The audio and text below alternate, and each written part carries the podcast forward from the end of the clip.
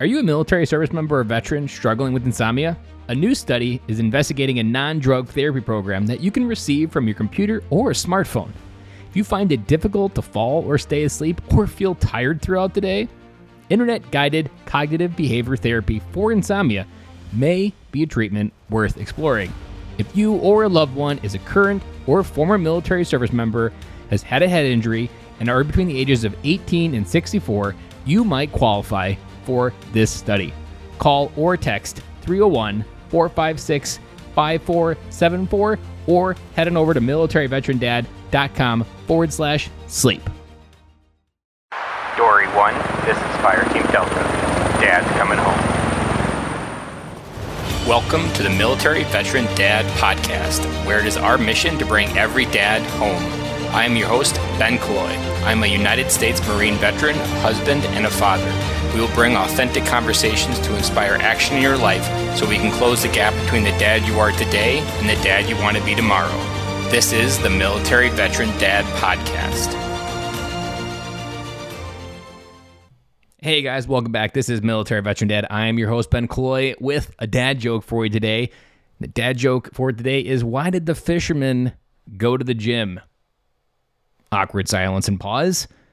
To get muscles. You're welcome. Thank you. I am here all night.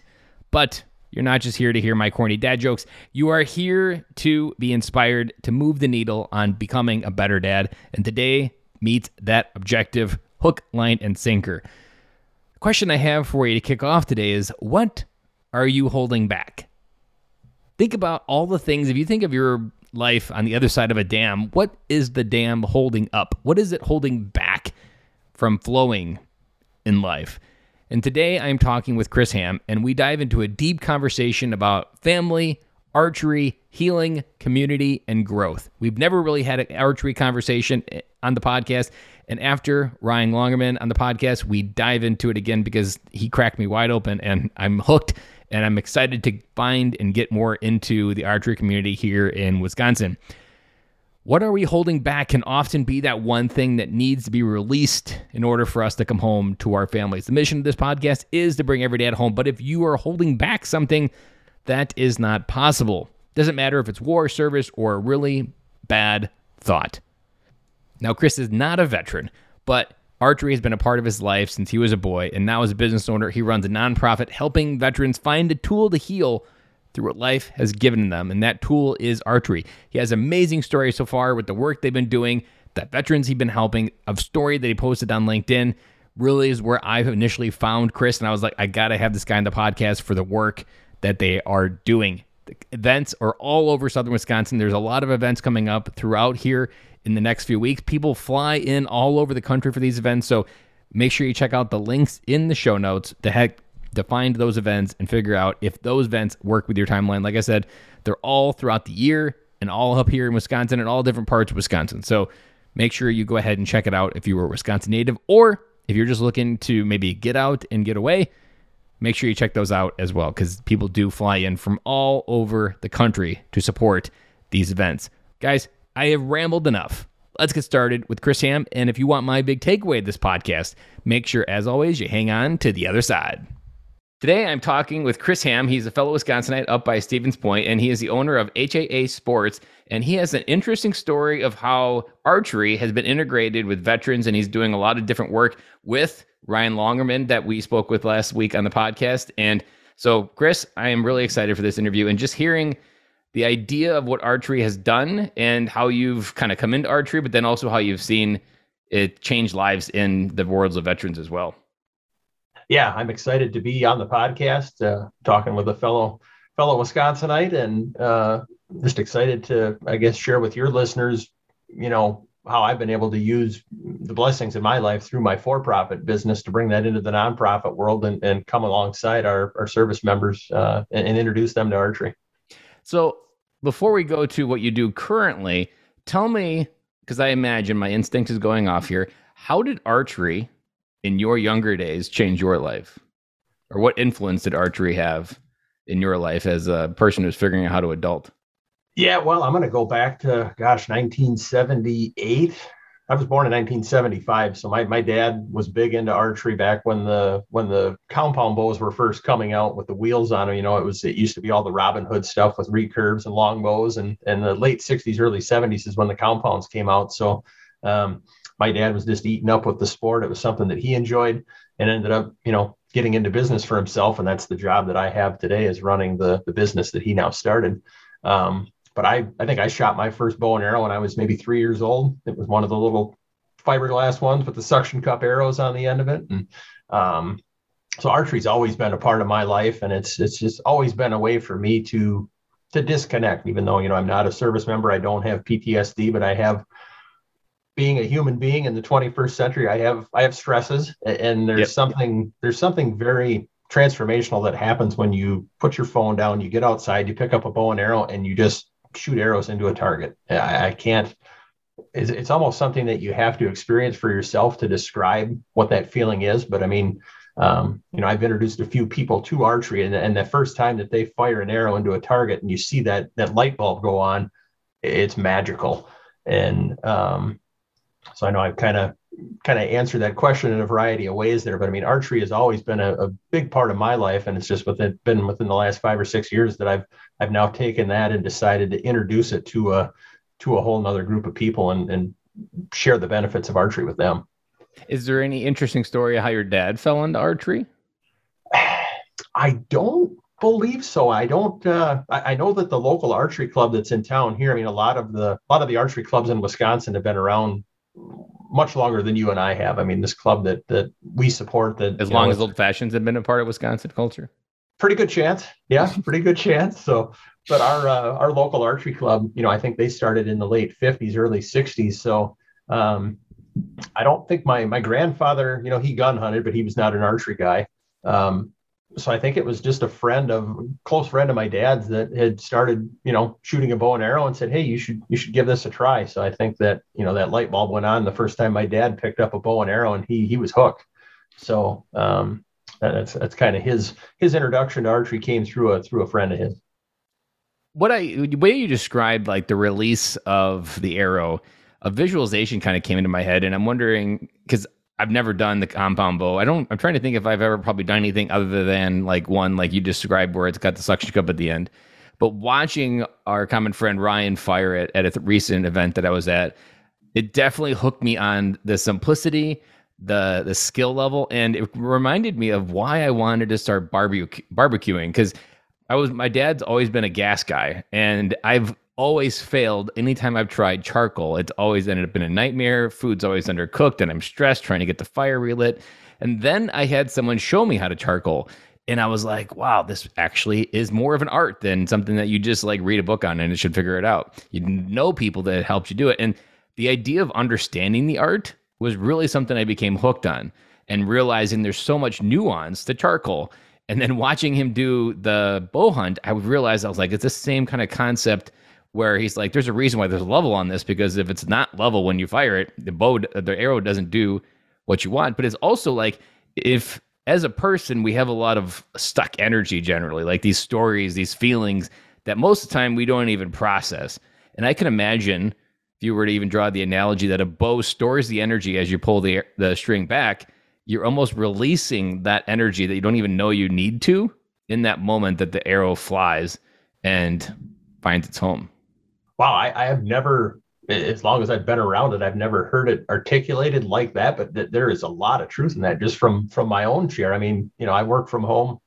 COVID has been a has been what it is for the last two years. But I mean, people in general, I think, just have a lot of frustrations in life. I mean, if you're if you're being honest with yourself, nobody's nobody's living horseshoes and rainbows every day. So just to be able to, like I said, leave that, leave your phone inside, go outside and grab your bow and arrow.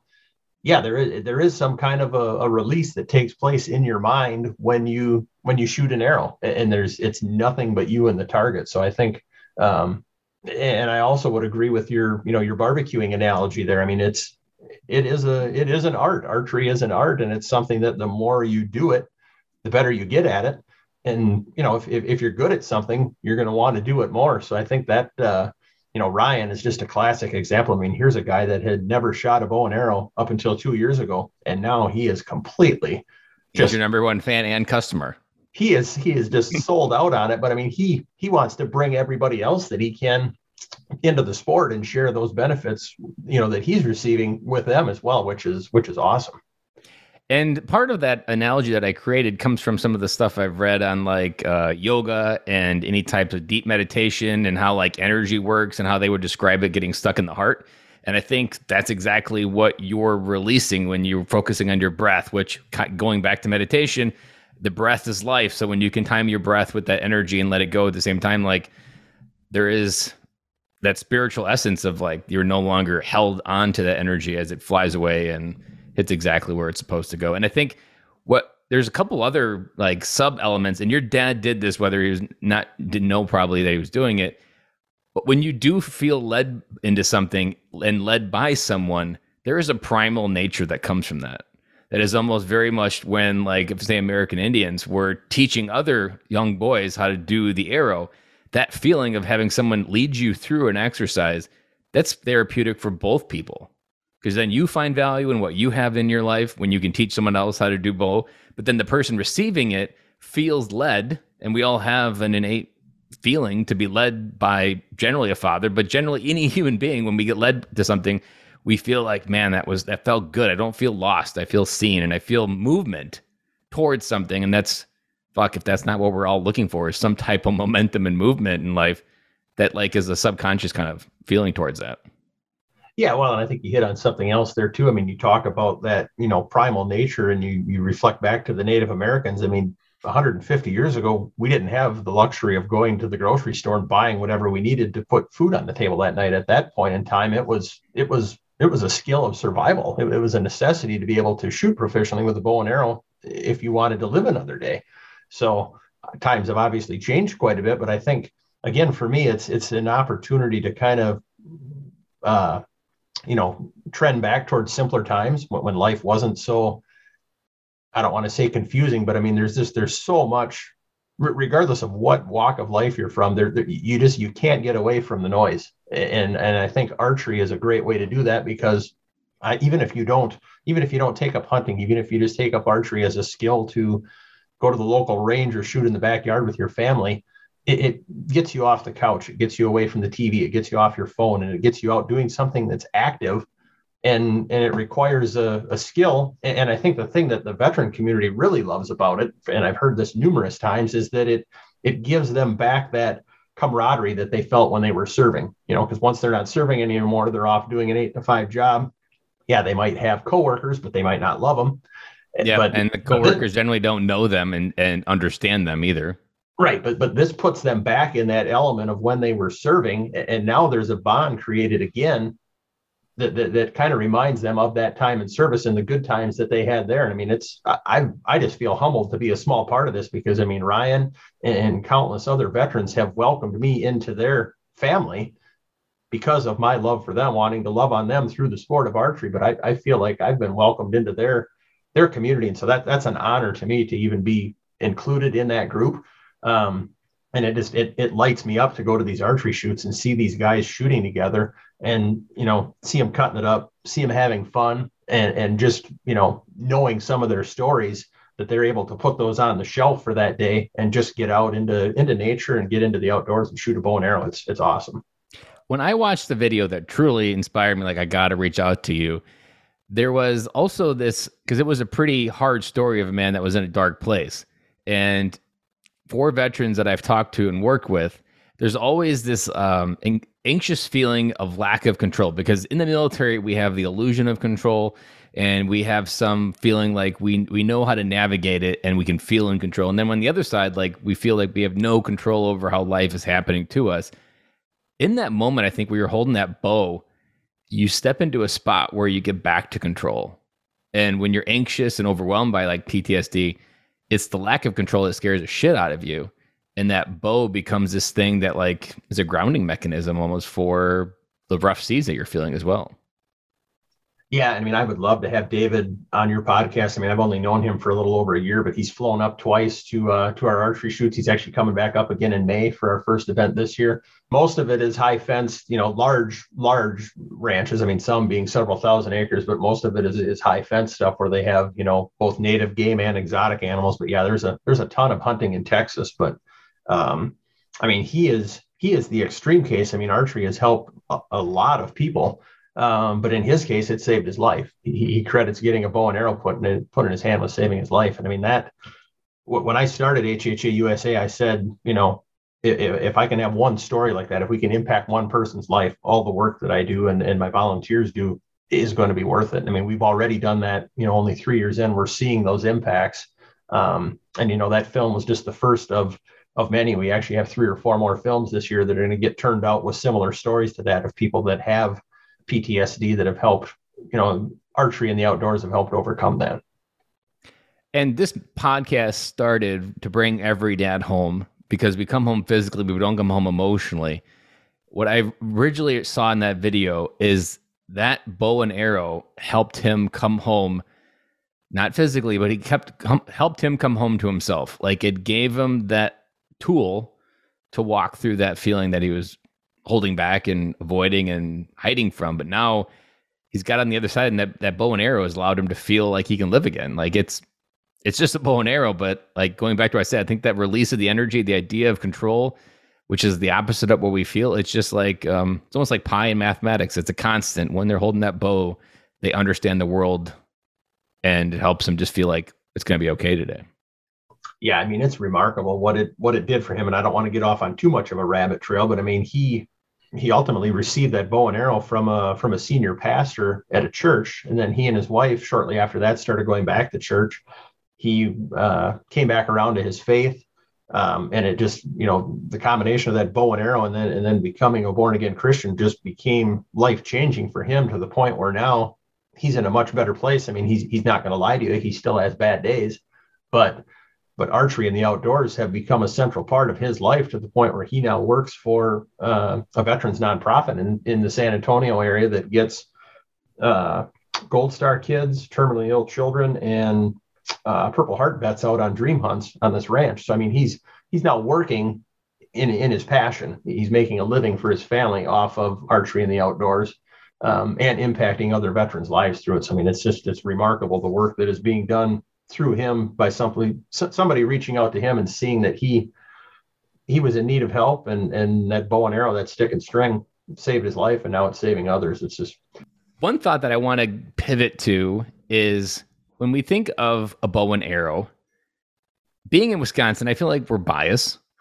that there's a simplicity to it that like, what could you get wrong? So I want to kind of just go like, what are some of like the things that maybe prevent people from thinking like they should even try bow and arrow? Like what are some of the misconceptions about learning the, the art that maybe we can attack so people can see that like, hey, I should give this a shot? Well, I think there's a few things. I mean, first and foremost, if you're going to, if you're going to get into archery, you need to go to, you either need to work with somebody that does a lot of bow work themselves, as far as an archery enthusiast that does that work at their house, or you want to go to a, to a pro shop where they have, you know, trained professionals that are going to get you into a bow that's going to fit you. Cause I mean, if you, if you shoot a bow that is not sized properly for you, you're, you're not going to be successful with it, and you're not going to enjoy it, and you're not going to want to pick it up again. Um, so I think those are a couple big things. And then I think a lot of people, especially people that don't hunt, they, they, they, automatically equate archery and hunting together. So they don't want to touch a bow because they know that it kills animals. But at the same time, there are hundreds of thousands of people around the world that shoot archery for recreation that don't hunt. So, so I think that's a huge misconception. If, if people don't want to hunt, well, I'm not going to shoot a bow and arrow. That's that, that's a, that's a huge misconception, because there is a lot of recreational archers that, that do it at a very high competitive level, even up to the Olympics. And some of those people don't hunt. And I remember when I was talking to Ryan that he as well mentioned that, like, don't buy it on Amazon. Don't buy it at Walmart. Go to like a three D range and let them, even if you had to pay a little bit more, this is one of those places where you want to go to the pro shop to buy your tennis racket, because in this case, they're going to make sure that they, they tell you things you don't even know about. And this is one of those classic examples that you don't know what you don't know. And going into a sport like this with that blinder and cataract on your eyes, you're going to go into it and be like, ugh, I mean, even podcasting, you can start a podcast and, and there's thousands of things that you should know. And you're going to get frustrated because you didn't ask anybody and you didn't work on knowing what you didn't know. And then the whole process just falls apart and you quit. So I could easily see that uh, happening. No, and that, that was a good recommendation on his part. And I mean, I don't want your listeners to be intimidated and think that they're going to ring up a huge bill by getting into the sport of archery, because, um, I mean, it's just like anything. You can, you can get a bow and arrow set up for three hundred dollars. You can spend twenty-three hundred dollars. You know, it just, it just depends on how, how far you want to go, how advanced you want your equipment to be. But it, and the thing is with, with archery guys, especially hardcore archery guys and girls, is that they, it's just like cell phones. They turn their cell phone over, you know, when the new one comes out, they got to get the new one. So there's a, there's a lot of used archery equipment out there that can be had. So, so you're not going to have to break the bank to get into I it. I know several friends of like, uh, I remember one friend, he asked his, his wife, like, what would you have to get in order for me to get a fifteen hundred dollars bow? Like what, how does this transaction work? If I were to get this, what does that like look like for you on your side for what you would want in consideration so that I get what I want? Yeah, but like I said, there's, uh, I mean, my wife, I'm, I'm going to get her into archery this year. And, and I mean, the, the bow that I got for her, you know, at retail is about four hundred dollars. So, I mean, it, it's not, relatively speaking, it's not an expensive hobby to get into. And I mean, I, I think, well, and the thing that Ryan hit on why he got into it, I mean, he, he calls himself a projectile enthusiast. I love that. It's a great, great title. But um, I think when COVID hit, I think the price of ammunition just went through the roof. And so that's what turned him to archery, because, you know, you shoot a bullet, you're never going to get it back. Well, if you're if you're halfway decent with the bow and arrow, you shoot your arrow, you go down to the target and you retrieve it. So, I mean, a, a good archer might only need a dozen arrows a year or a half dozen arrows a year. So your your ammunition for a bow and arrow is is reusable, and it's not as expensive as a as someone that uh, that is a gun enthusiast. And so that that's what originally pointed Ryan towards archery, which I found kind of interesting. I'm curious, how does your wife avoid getting into archery when you are an archery business owner, enthusiast, and you have it pretty much surrounded by, like, how did that like denial of waiting so long to get into it work? It's, I'm going to, I'm going to take the blame for that, because we just, you know, even though we don't have kids, we have busy lives following our nieces and nephews around. I've got a business. She's got a full-time job. We have a nonprofit to run. And And it just, it, I don't know how it never came up sooner, but I mean, she's, and, and this bow, unfortunately, has been hanging in my basement for three years waiting for her to shoot it. And we, we finally were talking about it last week. I, I've had her bow hanging in our basement for the last three years. And it's just been one of those things that we've, we've allowed life to get too busy with the other stuff and the distractions. And, and this spring, I'm, I'm finally going to get her out on the range and start shooting. So the irony that you're probably going to face is just the, almost like the the dating aspect of creating time to do something that's not like a regular date. You're going to be like, how did we not do this so long ago? Like, you're going to have it like smacking you in the face. Like, this feels really connected right now. Like, how did we not think this is something we should do? And now it's gonna be, you're going to be like making up time and doing it even more then. I, I hope I hope you're right. And I mean, I, I ultimately am taking the fault for this, because I mean, back when her and I first started dating, I mean, at that point, I was still, because archery is all I've ever done. I mean, it's the only job I've ever had. So I mean, I've been in the archery space for thirty, thirty-five years as a as a career. And so as much as I love it, there there was a time or a point in time where where it almost felt like a job. And so I didn't even do it as much personally. Um, I was I was divorced back in two thousand ten and just went through a pretty dark place myself, and and archery was not a high priority then. I was off doing other stuff, and and I just I kind of I don't want to say I got sick of it, but I had been doing it for so long that I I kind of my my enthusiasm for the sport died out, and I, I hate to admit that, but it's it's true. Um, but then after you know after getting remarried, and then after everything came about with the veterans and seeing how impactful archery was to them, it really it really relit my fire for the sport, and, and I feel like I almost took it for granted for for a few years, and, and I realized how, how important of a tool, and maybe even some of the the healing in your own story that you needed to go through that you were sure. avoiding.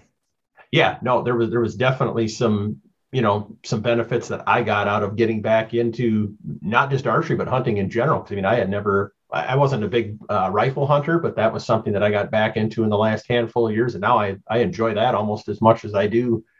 I do archery hunting. So, I mean, it's, it's easier to harvest a deer with a, with a gun at one hundred fifty yards than it is with a bow and arrow.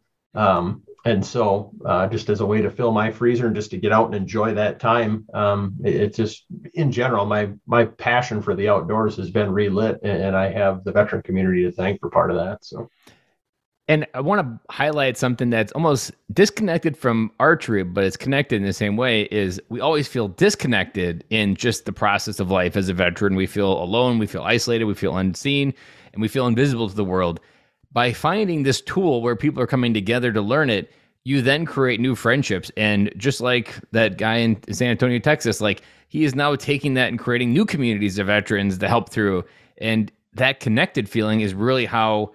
how you make a, a difference on this process of helping dads figure out how to be dad and not end up killing themselves, is finding like people like yourself to grow and get connected. So, I mean, that's a sub thing below all of this, but so many friendships that are probably going to be lifelong friendships forever, all because someone picked up a bow. Like that just seems incredible to me, even well beyond all the other wins that your nonprofit has going for you. Well, and you're you're exactly right. I mean, that is one of the biggest wins. I mean, obviously, we want to we want to reduce that twenty-two a day. That is our that is our purpose. But the friendships that are ge- getting built as a result of this, you're, you're exactly right. I mean, we literally have people flying in from coast to coast for our archery shoots this year to to tiny little central Wisconsin, uh, and that's that's humbling to know that that people see that much value in our cause. And and they want to come back to these shoots because, hey, I met this guy here last year. I can't wait to hang out and shoot arrows with him again. And who else am I going to meet? I mean, it's just, it's I, I get goosebumps just talking about it. It's it's very humbling to be a small part of of a community like that and know know what's what's happening there. And the hard part as a marketer, because I've gone to different conferences, and I was just actually at a men's retreat men's retreat this past weekend, and there was eighteen guys there. But conferences, there's usually hundreds of people. You can't really sell the connection that comes there, because if some, you try to describe it, most people would tell you you're full of shit. And, but when you describe it, like, and feel it in real life, you're like, man, I needed that. But trying to put that on a brochure and trying to like, hey, you should come here so that you can just feel connected to these other people. People are like, ah, you're full of shit. I don't think that's going to happen.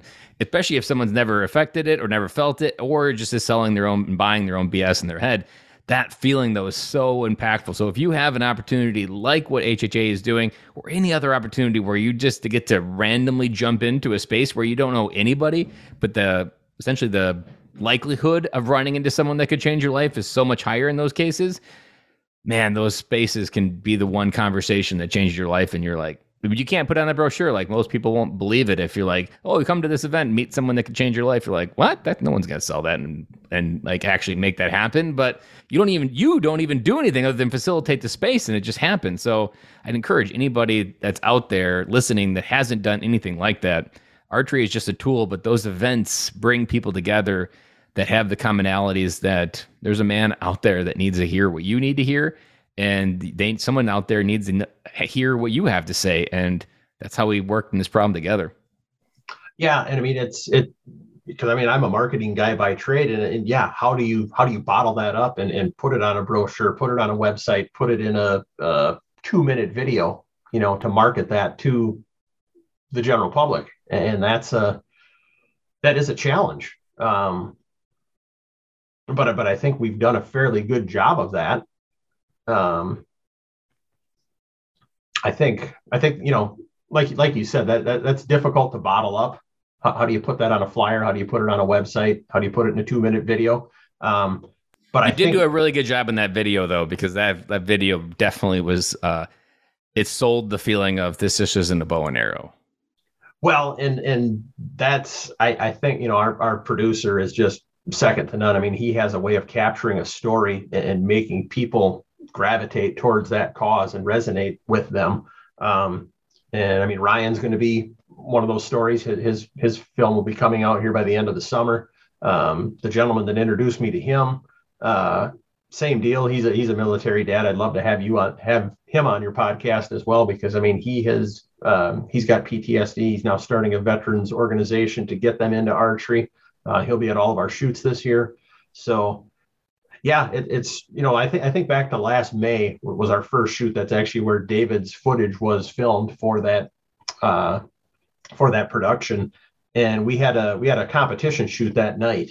and I didn't shoot very well, and I got eliminated fairly early on. But that was a blessing because I was able to kind of stand back and, and watch kind of what transpired the rest of the evening and just see veterans and civilians coming together around the sport of archery, seeing the laughs, seeing the conversation, seeing the, the hugs and the camaraderie. And that evening kind of really shifted our focus um, because when we first started out, we were very heavy with uh, the honor flight, which we still do stuff with them. Great organization. But I just feel like the honor flights have been around to the point now where there's there's a little bit more public awareness for them than there is for this cause that you and I are talking about. So, mm-hmm. so we're going to shift more of our resources towards getting bows and arrows into into people's hands and help them out. And that that night last May in in Warrens, Wisconsin, kind of kind of set us on that trajectory. And it's like, it's crazy how those those events happen. And this is the lie that veterans sell and buy at the same time, is that these types of life-changing days don't exist because all they see is repeat. They all see, they feel the same way. But I'm here to say I've had so many of those. Even this past weekend was that type of event for me. And that's when you have to, to lean in and almost do the opposite of what your intuition is doing. I want to ask a different question that we maybe go a little bit deeper in the fatherhood story. I could easily see, as a veteran dad, learning to understand this bow and arrow, teaching his son or daughter to do this is also a healthy process of passing down this skill so that they have a tool to process life and to deal with life and to release that energy that might get stuck when it comes to them. Do you ever do events that are father and son orientated like that? Uh, we don't do a specific father-son event, but I mean, I think to, you know, three or four of my closest friends that are volunteers slash ambassadors, whatever you want to call them, for H H A U S A, they have, they have sons and daughters, and their, their kids are going to get into archery if they haven't already. It's just something that, you know, dad does it. That's cool. I want to, I want to go out and shoot my bow too. So uh, it, it definitely, I mean, it's not that they're forcing it on them, but I think the kids just see it and they see the enjoyment and the peace and the calm that it brings to dad. So, hey, I want to go out and do that with you as well. So, um, and David, who, who was on our, uh, you know, on that video, he, he was able to witness his son, you know, harvesting his first doe down in Texas last year. So, I mean, he's already at the age where he can hunt.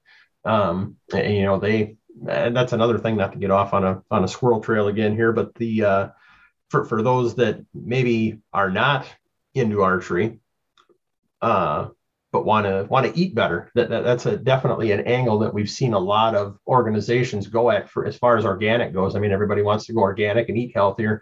You're not going to get a healthier meat than you are, you know, some grass-fed deer out in the, in the middle of the wilderness.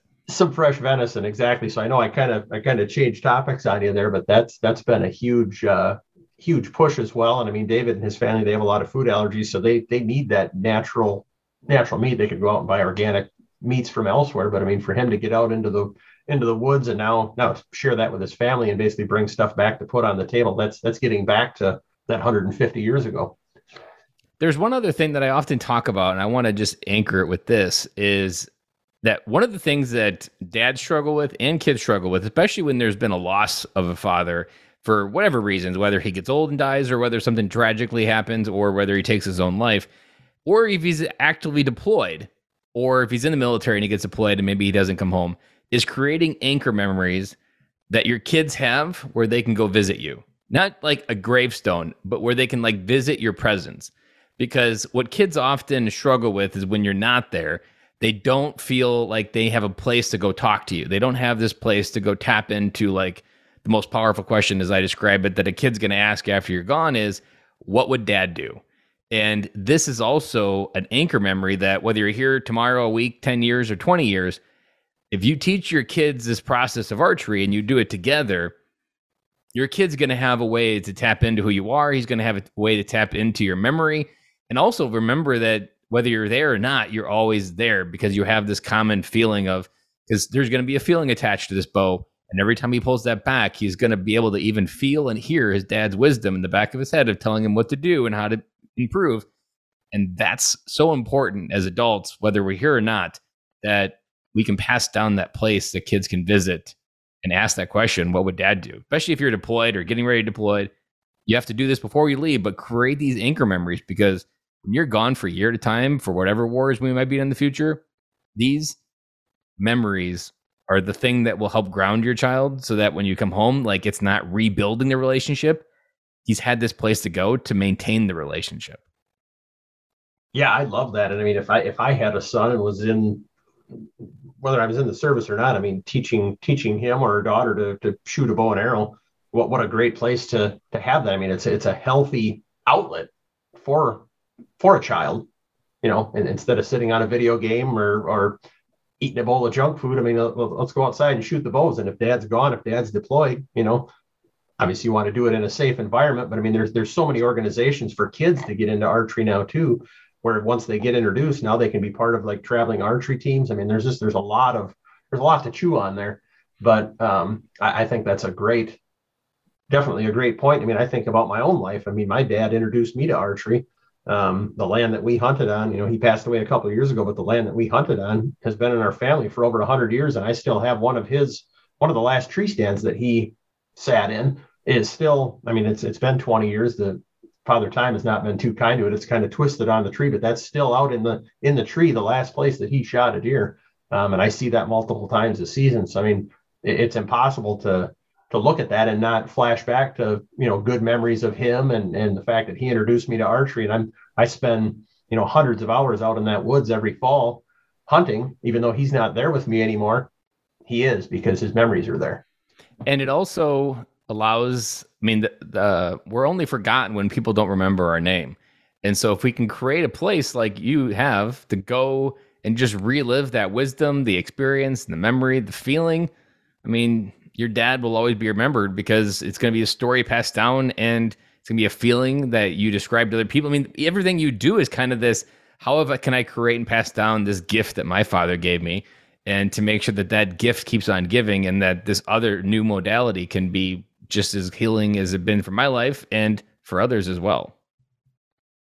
Yeah, there's just, there's, you know, it, it, it sounds sounds like we're kind of overstating the importance of a bow and arrow. I mean, that can be done through anything. Maybe it's through golf. Maybe it's, yeah, this baseball. Is just one archery, tool, but uh, archery is just one tool, but yeah. I would say this is also the, the non-obvious one. Like fishing is an easy one. That's probably the most obvious one that probably that I cycle up when I talk about the idea the most. Um, really golfing would be another one, depending on where you're at in the country. But archery to me, like just because of what you described and the way the people have gone through it and what they've experienced, I would say it's even different than fishing. Because I mean, fishing is kind of peaceful, but there's not much about releasing like that. You're going to feel like literally fly out. Like we talked about in the beginning, the energy, like building it up and then just letting it go and literally having something leave you, feeling that feeling. I think there is something unique about archery that the other anchor memories could be good. But say if your kids went through something traumatic, that archery would already be a tool they have to go use. Like it could be literally be something they don't know when they need it, but then when they need it, they know how to process it and they don't get stuck, which is the worst case scenario when you have something traumatic happen to you. Yeah. Well, and there's always the, uh, you know, anytime you see anything in writing about archery, you know, I've gotten, I've, I've written it on the bottom of, of emails and letters I've sent to people and received it in, in my life, you know, shoot straight. Well, obviously, that's a play on words being in our industry, but also, I mean, who doesn't want to shoot straight in this life? You know, think about that for a minute and just just the skills that it teaches you as far as, you know, being disciplined and taking care of your equipment and, and you know, hitting the hitting the mark every time. Um, and there are times, I mean, I put a post out on my social media. I'd have to look back. It was probably a year ago, but I, I shot a group of arrows in my yard and five of the six were in the bullseye, but one of them was off over here. And I mean, we're going to have days like that. We're not going to hit the mark every day, but that doesn't mean that I'm never going to pick my bow up again or or walk outside and take on life. I mean, life is not life is not a bullseye every time you pull the bow back, but that doesn't mean we don't keep shooting. That's an amen for any business owner out there, or, or anybody anybody in life. I mean, that's just yeah. that's the that's the harsh reality of the world that we live in. But we have to. There, there's always another arrow to shoot. Yeah. So where can people get in touch if they are in Wisconsin or if they want to be like the other people that fly into your events? Where's the best place to find some information about what you do or even the nonprofit, if that's where the website would be for that event? Yes. I mean, we've essentially got two different, you know, my for-profit business is H H A Sports. That's the organization that, that my dad started. You know, it's been around for almost forty years and we, we build the, mainly the sites is what we make for the bows. Um, H H A sports dot com. That's where you can find all that information. Excuse me. And then our, our nonprofit is H H A U S A dot org. So that is uh, that tells more about everything that we're doing on the on the nonprofit side. Um, and this year we'll host six events across Wisconsin, starting in May, going through the end of August. Um, and those are it, it's it's billed as the H H A U S A Veterans Archery Shoot Tour. And once in a while, people will say, "Well, do you have to be a veteran to attend?" Absolutely not. I mean, it's it's probably more civilians than it is veterans, but it's just that the money that is raised goes back to our veterans and our first responders. Thus the thus the title. And that even in itself, often civilians, I mean, it's probably something you felt, is we, they often really struggle of how to make up for the sacrifice that veterans. And I mean, most of them will just thank you for your service, but most of them, if they're honest, they're like, they say it because they feel like they need to, or that's what they should, but it doesn't ever feel like it does enough. So this is also a great way to give to an organization that creates support, to create and connect with the environment, because on the other side of this, in a completely non-archery way, one of the best gifts that you can give a veteran is to sit down and listen to a story. Let help him deburden his story from his life. And all you got to do is Forrest Gump it. Sit down on a bench somewhere and just listen to their story as they they tell it. That in itself is probably something that happens naturally throughout the different course of events. So as a civilian, these places are also a great way to truly, if you want to show your support towards military, this is a great way to do it in a big, giant fall swoop, and it closes a couple different boxes in just helping veterans before and after, and the ones at the, the event. Yeah, I mean, they they are great events in, in so many ways. I mean, and I know, you know, depending on the severity of P T S D, you know, some people don't like crowds. I mean, we we're not packing thousands of people in. I mean, we get anywhere from, you know, maybe seventy-five to one hundred fifty people, two hundred people on a weekend. So most of our shoots are all Fridays and, or I'm sorry, Saturdays and Sundays. So, um, and if you don't want to, you know, hang out at the clubhouse, if you want to just come and shoot a bow and arrow, well, then you and three or four of your buddies can go out on the course. And, you know, for people that haven't shot a three D archery course, it's basically like playing golf with a bow and arrow. You just walk around and shoot at targets anywhere from fifteen to fifty yards in range, you know, anywhere from twenty to thirty targets. And it's just, it's very, it's very therapeutic, and it's very relaxing. And, and we're just, we're excited to be, like I said at the beginning, kind of using all the blessings that we've been given in the archery community to now give back to the veteran and first responder community, and, and come alongside and, and love on those guys and gals that, that need our help. Well, this is, other than the Ryan episode, this is the very first opening of archery on the podcast. So I hope we answered all the questions. And if you didn't, hopefully we'll be talking to other archery people, and also those uh, veterans that you talked about, they'll be hopefully coming on the podcast, and we can dive into even more questions. So if there was a question you want answered, let me know, Ben at military veteran dad dot com. But Chris, I really appreciate you coming on today, opening our eyes to archery and helping us understand that it's not something to be scared of. It can be really a Swiss Army knife for whatever you need it to be in life. And it doesn't have to be just something that takes life. It can just be something that, in this way, as I say it, helps you give yourself life by releasing whatever you've got inside. Yeah, I couldn't, I couldn't agree more. I mean, I've, my wheels are already turning. You're, you're going to get quite a few uh, H H A U S A disciples on your, on your podcast, archery, archery guys, military dads, that'll, that'll be able to speak into this a lot more than I can. So, well, I look forward to being an H H A evangelist and spreading it from the rooftops. And I will definitely be looking it up myself to try to get up there and also get some funds put away so that I can get a bow, because it's, watching Ryan do it, it's definitely been an itch on my heart, and I don't have a lot of those things. And only the ones that I did have kind of have gone to the wayside with kids. So I'm looking forward to doing this. And irony is, I used to have a neighbor that would always be shooting archery in his backyard, maybe like eight years ago. I always thought he was kind of weird because I was like, I just never met someone that did archery. And now looking back, I was like, I missed a ripe opportunity by thinking, oh, that's weird.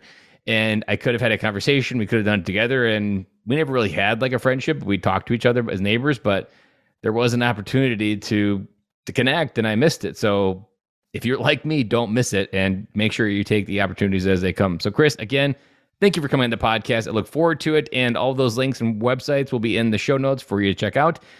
Chris, thank you, and have a great day, man. You too, Ben. Thanks a lot. All righty then. I've always wanted to say in that podcast, Ace Ventura is one of my favorite movies growing up. Classic flashback. But to the big topic, my big takeaway. This episode touched me in a deep way, in a way of understanding this new idea that I'm getting ready to step into, because I've never done anything with archery my entire life.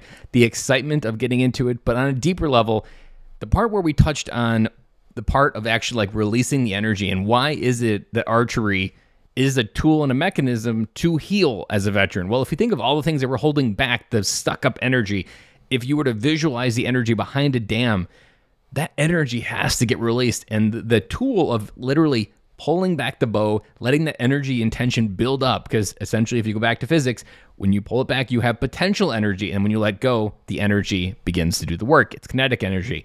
And it's that potential energy combined with the kinetic energy that I think connects with a person's soul and allows it to release and just kind of let go of that. So I will validate that theory as I get my first bow here soon and hopefully dive into it even more. If this is something that you're looking for, make sure you take the resources that Chris talked about.